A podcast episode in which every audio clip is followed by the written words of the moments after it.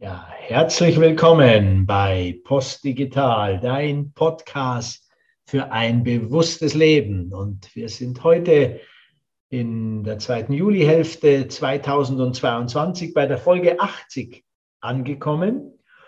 Und in dieser Folge möchte ich mich noch mal etwas genauer mit dem Begriff Postdigital befassen. Denn äh, viele von euch, immer wieder werden wir gefragt, ja, was heißt denn eigentlich postdigital, postdigitales Zeitalter? Heißt das, die, das digitale Zeitalter ist vorbei und wir kommen jetzt in ein postdigitales? Und so linear ist es nicht.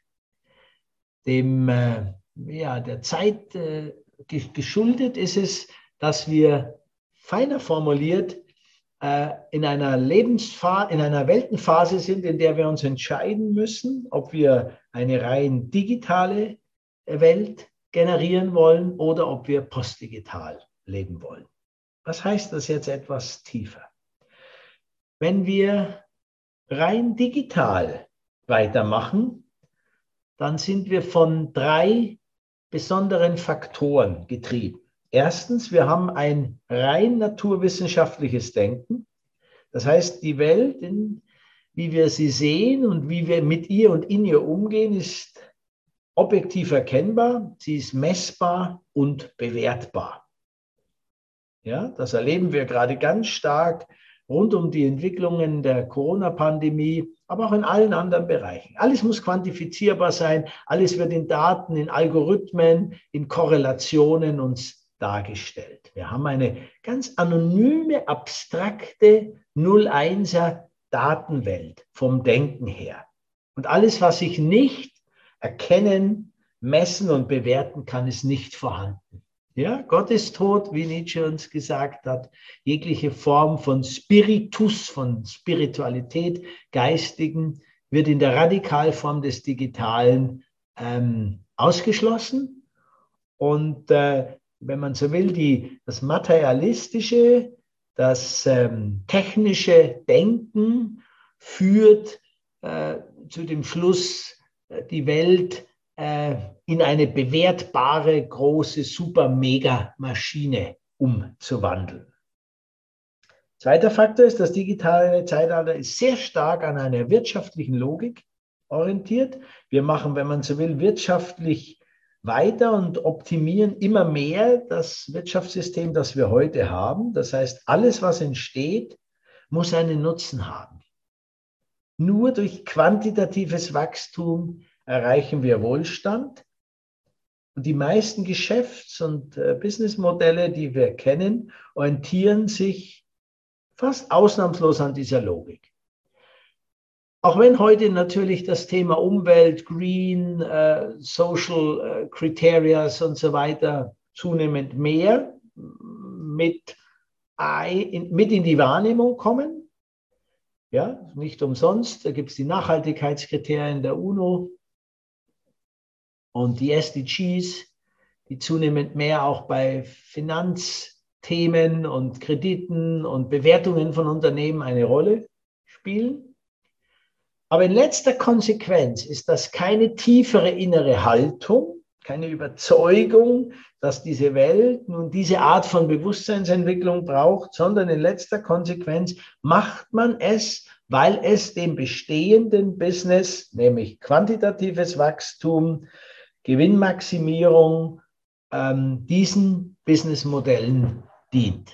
Das ist also ein zweiter Faktor des rein digitalen Zeitalters. Und der dritte Faktor ist, wir haben eine eine unreflektierte Technologiegläubigkeit. Wir sind davon überzeugt, dass alle Probleme dieser Welt vorrangig durch technische Lösungen gelöst werden können.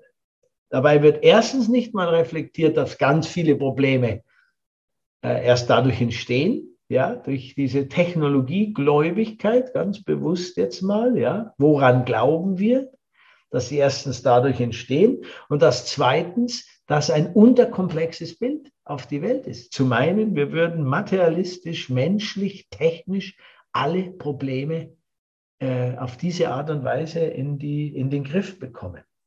Der Mensch ist der Mittelpunkt dieser Welt und alle Probleme die entstehen, werden von diesem Mittelpunkt aus dann auch technisch digital wieder gelöst.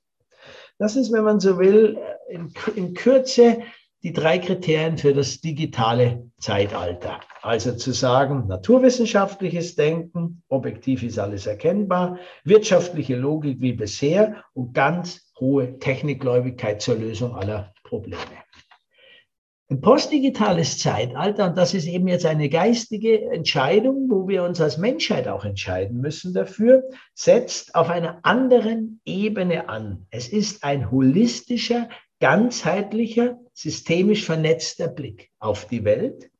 Das heißt, die Erkenntnisse der modernen Wissenschaft werden ergänzt durch spirituelle Erkenntnisse, durch Erkenntnisse und Wissen früher Weisheitstraditionen und es verbindet sich zu, zu, der Frage, wie wollen wir leben, eher in einer integralen, in einer ganzheitlichen Weltsicht. Die ökonomische Logik der reinen Nutzenmaximierung des Einzelnen wird erweitert um ein Gemeinwohl- und Verbundenheitsprinzip. Also wir schauen bei allen Fragen nicht mehr darauf, was optimiert mich als Einzelperson, als Unternehmen, als Staat, als äh, Institution jeglicher Art, sondern was dient, wie dient mein Handeln, mein Wirken am besten dem Gemeinwohl und der Gesamtverbindung. Und das dritte ist die Technologiegläubigkeit und der Glaube, dass Technologie alles löst, wird erweitert durch die Frage, wie kann ein nachhaltiges und gutes, bewusstes Leben für die ganze Welt, Weltbevölkerung aussehen? Und welchen Beitrag leisten dazu Technik und Digitalisierung? Also im digitalen Weltbild führt Technik und Digitalisierung die Welt wohin und wir als Menschen dürfen uns, müssen uns anpassen. Im postdigitalen Denken führt der Mensch und die Schöpfung, wenn man das Wort verwenden darf, uns in die Zukunft und Technik und Digitalisierung leisten einen Beitrag und werden bewusst eingesetzt und bewusst auch nicht eingesetzt. Wir können also sagen, im digitalen Weltbild landen wir tatsächlich in einem materialistischen, nach Luhmann auch formuliert, in einem funktional differenzierten Weltbild, das ins Detail geht und letztendlich uns als getrennte Teile beschreibt. Sowohl vom Ganzen, von der Schöpfung, aber auch getrennt von der Vorstellung, dass wir als Personen, Nationen, Institutionen, Unternehmen getrennte Entitäten sind die in irgendeiner Form mal miteinander, aber tendenziell gegeneinander unterwegs sind. Im postdigitalen Zeitalter gehen wir von einem verbindenden, ganzheitlichen, vom Ursprung her gleichen ähm, Modus aus und suchen nach den Wirkungsweisen der Gemeinsamkeit, des gemeinsamen positiven Entwickelns unserer Welt. Wenn man es sehr einfach sagen würde, also vereinfacht meine ich, dann würde man bei digital auf dem Newtonschen äh, Weltbild weiter aufbauen, auf der Newtonschen, Newtonschen Mechanik. Und das postdigitale Zeitalter ist gedanklich eher an der Quantenmechanik, an der Quantenphysik ähm, orientiert. So, also das ist mal der Versuch, digital und postdigital zu beschreiben. Wenn wir jetzt einen Schritt noch weitergehen und überlegen uns, wo landen wir eigentlich in diesen beiden Vorstellungen von der Welt, dann landen wir im rein digitalen Zeitalter beim Homo Digitalis. Der Homo Digitalis ist jemand, der, ähm, der, der glaubt an Technik, wie schon gesagt, der macht weiter wie bisher. Er, er nutzt die Erde, solange sie ihm als Nutzen noch dient. Und wenn sie nicht mehr ausreichend Nutzen bringt, sucht er nach neuen Lebensräumen. Also zum Beispiel nach dem Mars was ja mittlerweile sehr einflussreiche Menschen sehr gezielt machen. Dort landet man, wenn man konsequent in der digitalen Logik weiterdenkt. Weil die Erde nicht mehr belebbar ist und es auch logisch ist, dass die Erde nicht der Ort sein muss, an dem Menschen ähm, leben müssen, sondern das Streben, wie Harari es genannt hat, hin zum Homo Deus, also zum Gottmensch, führt selbstverständlich auch dazu, dass man sich nicht nur die Erde untertan macht, sondern ganz andere äh, Bereiche unseres Universums auch noch. Noch weiter gedacht strebt, strebt das rein radikale digitale Denken Unsterblichkeit an. Dank technischer und gentechnischer Optimierung. Dann sind wir beim Transhumanismus angekommen. Der Transhumanismus denkt im Kern so, dass der Mensch ein unfertiges und auch für die heutige Zeit nicht mehr angepasstes, brauchbares Wesen ist, das durch technische und gentechnische Optimierung sich anzupassen hat an die Welt, wie sie ist und sich immer weiter optimiert bis hin zur Unsterblichkeit. Transhumanismus ist, wenn man so will, ähm, eine, eine, ein, ein, eine Religion geworden. Ja? Eine, eine, ähm, eine verwirrte Religion geworden. Und die Vertreter im Silicon Valley, zum Beispiel Ray Kurzweil als prominentester Vertreter, ähm, die treiben diese Logik voran. Und diese Kraft ist, ihr Lieben, absolut Full Power in der Welt. Ihr könnt das gerne gegenspiegeln gegen das, was ihr gerade real erlebt. Das ist ein zutiefst digitalisiertes, materialistisches Denken. Hab, wir haben es mal Homo Digitalis genannt. Demgegenüber ist ein postdigitales Weltbild die Bewusstseinserweiterung des Einzelnen zum Homo conscius, also zum conscius, zum bewusst lebenden Menschen, und der letztes Jahr verstorbene buddhistische Meister Thich Nhat Hanh hat diesen Begriff gerne auch verwendet. Also der Homo conscius, der bewusst lebende Mensch, stellt sich in den Dienst dieser Welt und trägt zu einer bewussteren Lebensweise bei. Es geht dabei um den intelligenten Einsatz von Wissen und Technik. Nicht alles, was technisch machbar ist, muss gemacht werden. Die Technik dient dem Menschen, der Erde, ja dem Sein selbst und nicht andersherum. Es geht um ein, eine kooperative Lebensweise. Es geht um Achtsamkeit für alles Lebende, würde Albert Schweitzer es nennen. Ja? Ethik ist Achtsamkeit, also Ethik ist Bewusstheit, Achtsamkeit für alles, was lebt. Und es geht um eine Verbundenheit. Es geht nicht um die Trennung.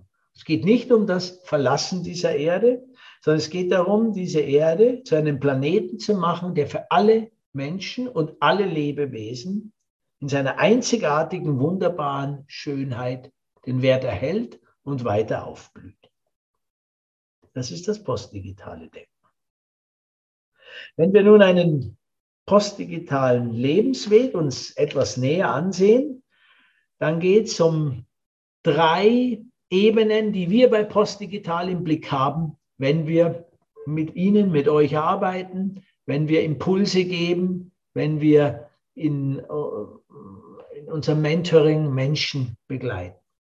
Erste Ebene ist die ganz persönliche Bewusstseins, eigentlich die Bewusst, ja, die Bewusstseinsentwicklung ist es. Jeder einzelne von uns ist persönlich gefordert, sein bisheriges Weltbild zu hinterfragen, zu erweitern und ihm bisher unbekannte, kontraintuitive Impulse zuzulassen und seinen Blick immer mehr zu weiten. Ziel ist es, zunehmend vernetzter und ganzheitlicher denken und fühlen zu können. Das ist unsere Ebene der persönlichen Bewusstseinsentwicklung. Wir sind eingebettet aber in eine Gesellschaft, in eine Welt, die ganz stark von Organisationen organisiert wird.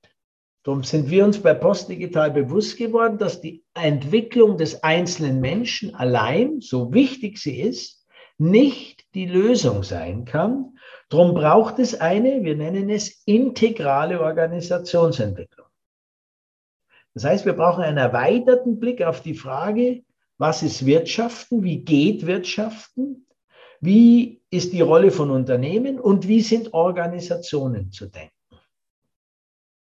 Es geht hier sehr, sehr stark um eine nächste Entwicklungsstufe, die in Unternehmen viel mit Selbstorganisation, selbstorganisierten Steuerungsprinzipien und Kooperation als prinzipielles Zusammenarbeitsmodell ähm, sich ausprägt geht aber auch noch einen Schritt weiter, nämlich die Frage, welchem Sinn dient, welchem Zweck dient deine Unternehmung? Welche Frage der Weltproblematik beantwortest du mit deiner Unternehmung? Also nicht, wie maximiere ich meinen Gewinn, wie optimiere ich äh, meinen Eigennutzen. Das kann als Teilprinzip schon erhalten bleiben, aber die Frage davor ist, welches Problem löst mein unternehmerisch Tätigsein?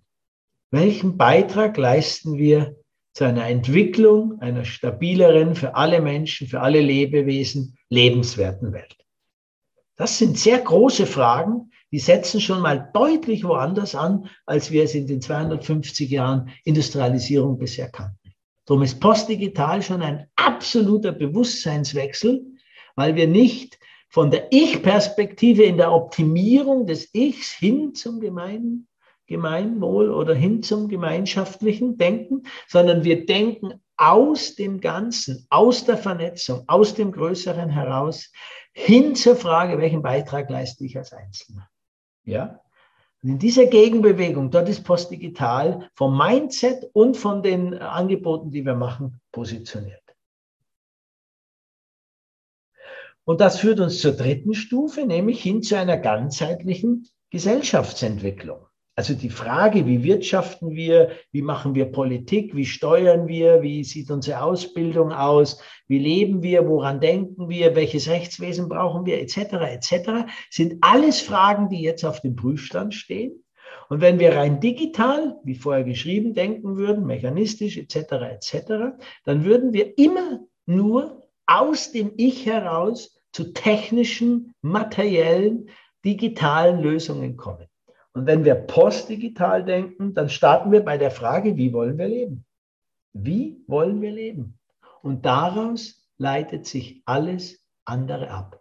Und dann schauen wir natürlich ganz genau auch hin, wie ist der Einsatz technischer Methoden, wie ist die richtige Wirtschaftsform, die wir brauchen, wie kommen wir zu mehr Gemeinwohlökonomie, welche Rolle spielt Geld? Wie könnte Verbundenheit, Brüderlichkeit, Geschwisterlichkeit praktisch ausgeprägt werden und, und, und. Und wir landen definitiv bei mehr Kooperation und wir sind weniger bei der Ich-Optimierung mehr unterwegs. Ja, das ist das, was wir mit Postdigital etwas konkreter meinen. Und wenn wir es zusammenfassen nochmal wollen, dann geht es tatsächlich darum, eine Leitvision für das 21. Jahrhundert im Kopf zu haben. Und da ganz kurz nochmal reflektiert, welche Leitvision haben wir denn? Stellt sich ja schon die Frage, wir, wer ist wir? Ist das Deutschland? Ist das ein Unternehmen? Ist das Europa? Ist das die Weltgemeinschaft? Bin das ich? Ist das meine Gemeinde? Also wer ist das wir? Ja, zu überlegen, aus welcher Perspektive kommen, äh, denke ich überhaupt. Wir bei Postdigital versuchen auf jeden Fall aus der Perspektive Weltgesellschaft, Weltgemeinschaft zu denken. Wohl wissen, dass man das dann pragmatisch nach Einzelfall runterbrechen muss auf eine bearbeitbar und konkretisierbare Ebene. Und jetzt aus dieser Weltgemeinschaft gedacht, welche tragfähige Leitvision für das 21. Jahrhundert haben wir? Und da stellen wir fest, das ist ziemlich dünn. Das ist ziemlich babylonisch, sage ich jetzt mal. Da gibt es hunderte von Perspektiven und äh, nicht zuletzt durch Corona haben wir gelernt, äh, dass die, die Hauptleitvision ist meine eigene Vorstellung von der Welt. Das ist die Leitvision für diese Welt. Ja, wir sind sehr, sehr gefordert in den nächsten Jahren, Jahrzehnten, äh, auf eine höhere Bewusstseinsstufe zu kommen, dass die individualisierte Ich-Version äh, von der Welt, wie ich sie mir vorstelle, und das, was das Weltengeschehen als Ganzes braucht, in einen höheren Bewusstseinszusammenhang zu bringen. Wir haben keine Leitvision. Das fordert uns radikal in allen Bereichen. Drum wirkt politisches Handeln so durcheinander, drum wirkt unternehmerisches Handeln teilweise verwirrt, drum sind wir als Einzelne so verwirrt und fordern immer mehr, immer mehr, dass unsere Sicht noch gesehen und gehört wird und wir verstanden werden und doch alle verstehen müssten, wie richtig ich sehe. Wir haben keine Leitvision. Und wir haben die deswegen auch nicht, weil das 21. Jahrhundert sich nicht mehr in andere, trivialere Leitvisionen packen lässt. Was meine ich damit? Im 18. Jahrhundert, 19. Jahrhundert waren es die großen Ideen von äh, Liberté, Egalité, Fraternité. Ja? Freiheit, Gleichheit, Brüderlichkeit. Ja, dafür wurde gekämpft und äh, gelitten, gestorben und wieder neu entstanden. Dann im 19. und 20. Jahrhundert hatten wir die zwei ganz großen Weltenblöcke Kapitalismus und Kommunismus. Alles anonyme, äh, wenn man so will, Systemvorstellungen noch, aber in einer ganz klaren Zuordnbarkeit für den einzelnen Menschen. Und im 20. Jahrhundert, wenn man so will, nach dem Zweiten Weltkrieg und jetzt mal auf Deutschland äh, bezogen und andere Teile des westlichen Denkens, war es das Prinzip der sozialen Marktwirtschaft. Also man, man wollte dem kapitalistischen Denken der Marktwirtschaft eine soziale Komponente mit dazugeben. Welche Leitvision haben wir heute? Wenn wir kritisch draufschauen, ist sehr, sehr einflussreich eben die digitale Leitvision, die ist geprägt aus dem Silicon Valley und deren Vordenkern. Und äh, es ist eine Welt, die mit einem Klick und einem Wisch und mit ein paar kleinen Daten, die man eingibt, alles durchsteuert. Ihr Lieben, schaut euch zum Beispiel mal die Pläne zu Smart City etwas näher an. Was es heißt, wenn wir wirklich eine ganze Stadt, ganze Städte komplett digitalisiert vernetzen. Gehe da jetzt nicht vertiefter mehr drauf ein. Fasst euch gern mal damit, kommt auf uns zu, dann können wir uns gemeinsam mal damit befassen. Und dann aus so einer etwas größeren Perspektive zu gucken, was heißt denn das für mich ganz persönlich? Wie gehe ich mit meinen Daten um? Wie gehe ich mit meinem Handy um? Wie gehe ich mit meinen Lebenszielen um? Wo muss ich die um jeden Preis, sage ich einmal, ähm, mein Vergnügen erleben und egal, was es für das Ganze bedeutet?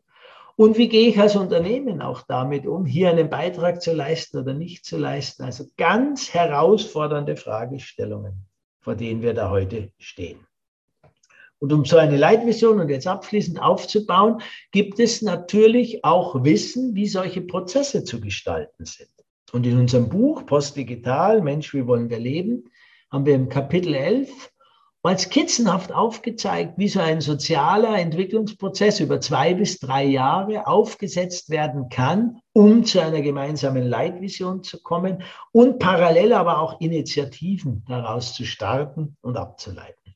Sehr konkret gibt es im Dialograum Geld in Augsburg Menschen, die seit ja, mindestens einem Jahr, einige schon länger unterwegs sind, zu überlegen, wie könnte Geld eine neue Rolle bekommen in unserer Gesellschaft? Was könnte Geld auch nichts rein monetäres nur sein, sondern eine Form von Zusammenarbeit, von gegenseitigem Unterstützen? Wie könnte eine Transformation unserer Gesellschaft durch Transformationsbegleiter begleitet werden? All solche ganz praktischen Fragen werden im Dialograum Geld.org in Augsburg bearbeitet, wenngleich Augsburg einfach der Nukleus ist und die Partnerinnen und Partner, die da mitmachen, sind in der ganzen, ähm, ja, sagen wir mal, über ganz Deutschland äh, verteilt. Ja, all diese Fragen, mit denen befassen wir uns bei Postdigital.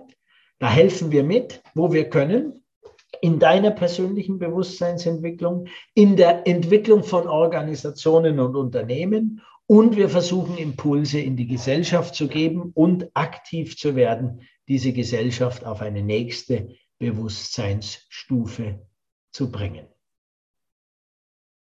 Ja, das war's für heute. In der Hoffnung, dass ihr etwas besser noch greifen und verstehen konntet, was wir mit postdigital meinen. Und ähm, im Minimalfall seid ihr jetzt etwas verwirrt auf höherem Bewusstseinsniveau, dann ist das Ziel dieses, dieser Podcast-Folge auch schon erreicht. Ja, gut mit euch verbunden, ihr Lieben. Machen wir weiter. Am besten heiter. Euer Andreas Philipp von Post Digital.